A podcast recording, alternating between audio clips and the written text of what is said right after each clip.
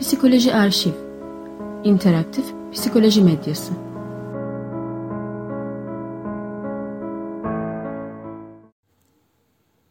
Yazının adı Bir Başkadır dizisi.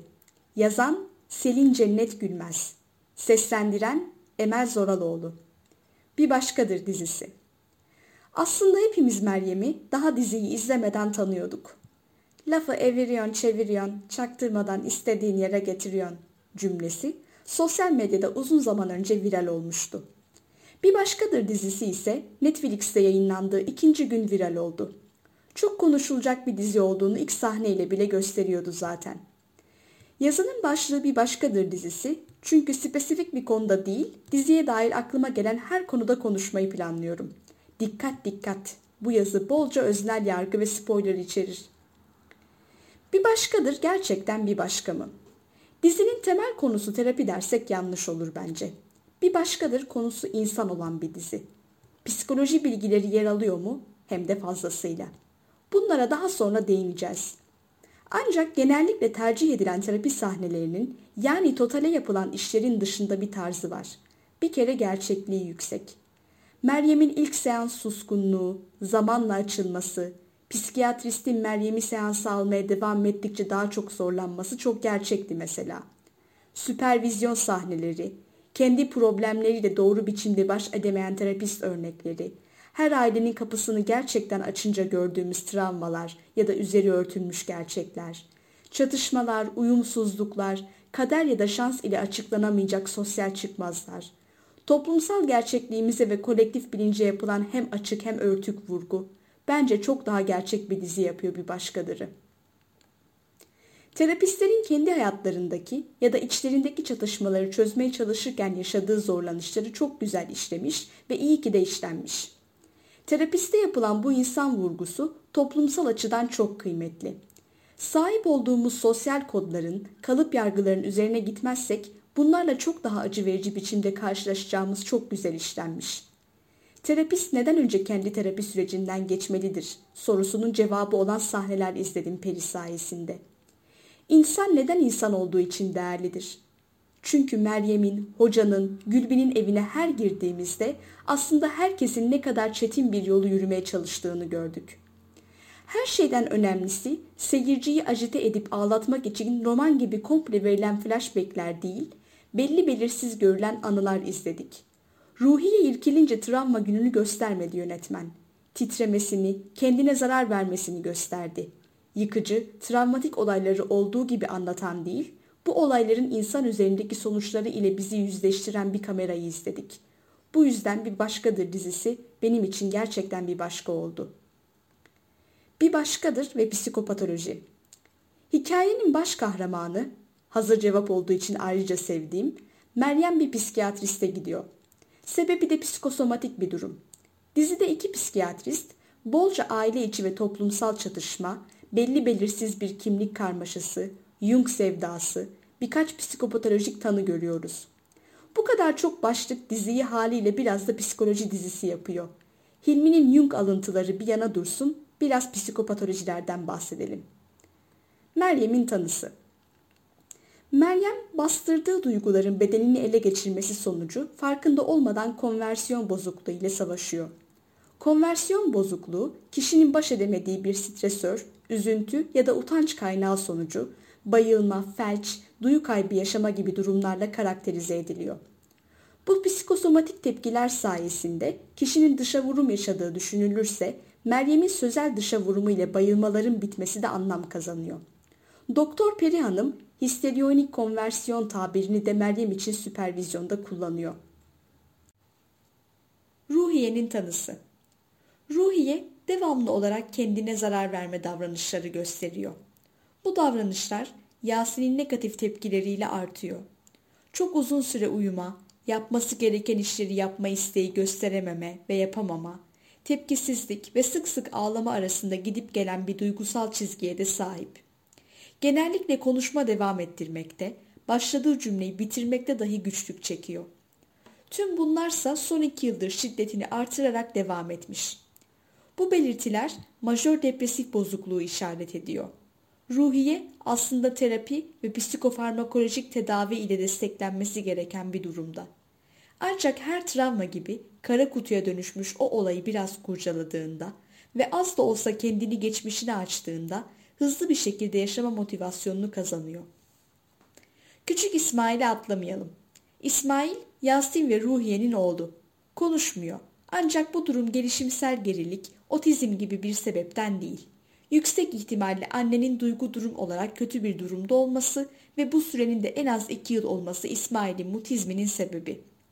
Zaten mutizm sebepleri arasında ailede yer alan psikolojik rahatsızlıklar da var.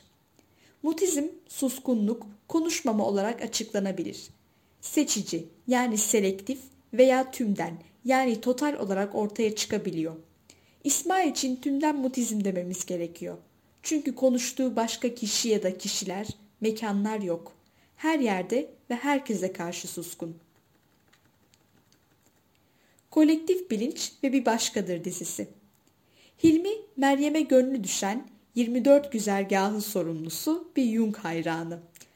Analitik kuramdan sıklıkla bahsediyor. Benlik, kolektif bilinç gibi konuları kahvede konuştuğu kadar Meryem'e de anlatmaya çalışıyor. Meryem'in de ilgisini çektiğini ise Doktor Peri Hanım'a Jung'u sorunca anlıyoruz. Peki dizide kolektif bilinç sadece Hilmi'nin repliklerinde mi var? Hayır.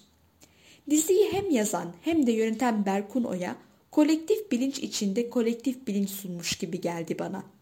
Bunu biraz açalım ama önce kolektif bilinci tanımlayalım. Kolektif bilinç ya da kolektif bilinçaltı kişinin bireysel yaşamını, zihnini ve hissiyatını aşan, kültürel, toplumsal, zümresel olarak ortaya çıkan ortak fikir ve duygular bütünüdür. Toplumsal bir travma da olabilir bu, toplumsal bir heyecanda. Şöyle bir örnek verelim. Mesela Every Way That I Can ile kazandığımız birincilik o gün Erevizyonu ve Sertap Erener'i izlemiş kişileri çok heyecanlandırır. Mesela beni. Ancak o gün o birinciliği yaşamamış kişiler de YouTube'da videoyu izlerken gururlanma ve heyecan hissedebiliyor. Mesela Atıl Kurt hepimiz için iyi kötü bir şeyler çağrıştırıyor. Çünkü kiminin çocukluğu, kiminin gençliği Tarkan'la geçti. Milli bayramlarda 10 Kasım'da gözlerimizin dolması da öğrenmeyle değil, kolektif bilinç ile ilgilidir bence. Peki, Bir Başkadır dizisinde kolektif bilinç nasıl işlenmiş? Berkun Oya her zaman Bir Başkadır dizisinde olan filtre ve renk tonlarını kullanan bir yönetmen değil. Amerikan çekim falan demişler ama ben o kadar teknik giremem konuya, bilmiyorum. Masum dizisinde onun çektiğini düşünürsek Masum'da kontrastı yüksek bir fotoğrafı tercih ettiğini görebiliriz. Bu dizide ise çekim açıları, kameranın oyuncuyu kadraja alma biçimi, cadde kalabalığı ve kalabalığın içinden başrole yavaş yavaş odaklanma, renk tonları, gerçek hayata yakın bir dış çekim yapma ve renkleri de biraz soluk gösterme gibi pek çok görsel detay var. Bunların tamamı bana Yeşilçam sahnelerini hatırlattı. Peki müzikler? Seçilen şarkılara gelirsek. Bir Başkadır dizisi ya piyanist şantörlerin en sevileni Ferdi Özben şarkısıyla tüm ülkeyi kalbinden vurmaya niyetleniyor ya da Yeşilçam filmlerinde sıkça duyduğumuz fon müzikleriyle. Her bölümün sonunda müzik kısmına ya da bir başkadır dizisi müzik listesine bakarsanız 70'li yıllarda halka mal olmuş, herkesin sevgisini kazanmış pek çok sanatçı görürsünüz. Melih Kibar, Cahit Berkay, Ferdi Özben, Yeşilçam filmlerinde fon müziği olarak bizim coğrafyamız içinde ölümsüzleşmiş yabancı şarkılar. Bu iki detayda tamamen kolektif bilincimizi hedef alıyordu diye düşünüyorum.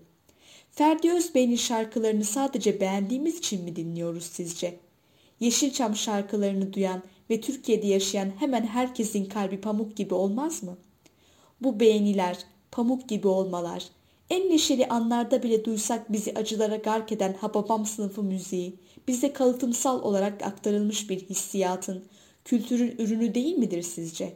Ki bu şarkı bir Melih Kibar bestesidir.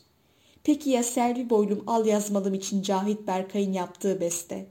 Bu eser için link koymuyorum. Aklından kendi kendine çalmaya başlayanlar olmuştur nasılsa. Demem o ki ben bir başkadır da kültürel kodların, kolektif bilincin ince ince, Meryem'in sevdiği iğne oyaları gibi işlendiğini düşünüyorum. Vakti zamanında Çağan Irmak'la toplumu pek çok kez kolektif bilinçten yakalamıştı. Issız Adam filminin 45'likleri, babam ve oğlumun askeri darbeyle gelen acıları, yaraları, bir projeyi kalıcı kılmak biraz da kolektif bilince pas atmakla ilgili sanırım. Bir başkadır dizisi için pek çok övgü okudum. Özellikle Berkun Oya ve Öykü Karayel'e gidiyor çoğu güzel söz. Ama müzikleri olan övgü de hayli fazla. Ben Fatih Artman ve Funda Er Yiğit'e de sevgilerimi sunmak istiyorum. Yazı bitti ama yeni yazılarda görüşürüz. Gündüzümüz sizinle, gecemiz sizinle. Bir entry okumuştum. Kolektif bilinçle barışı sağlayabiliriz. Kim bilir, belki de. Yazarın notu. Etik ihlallere girip canımı sıkmak istemediğim için siz sevgili okurlardan özür diliyorum. Belki daha sonra bu konuyu ele alabiliriz ya da siz yazıp bize gönderebilirsiniz.''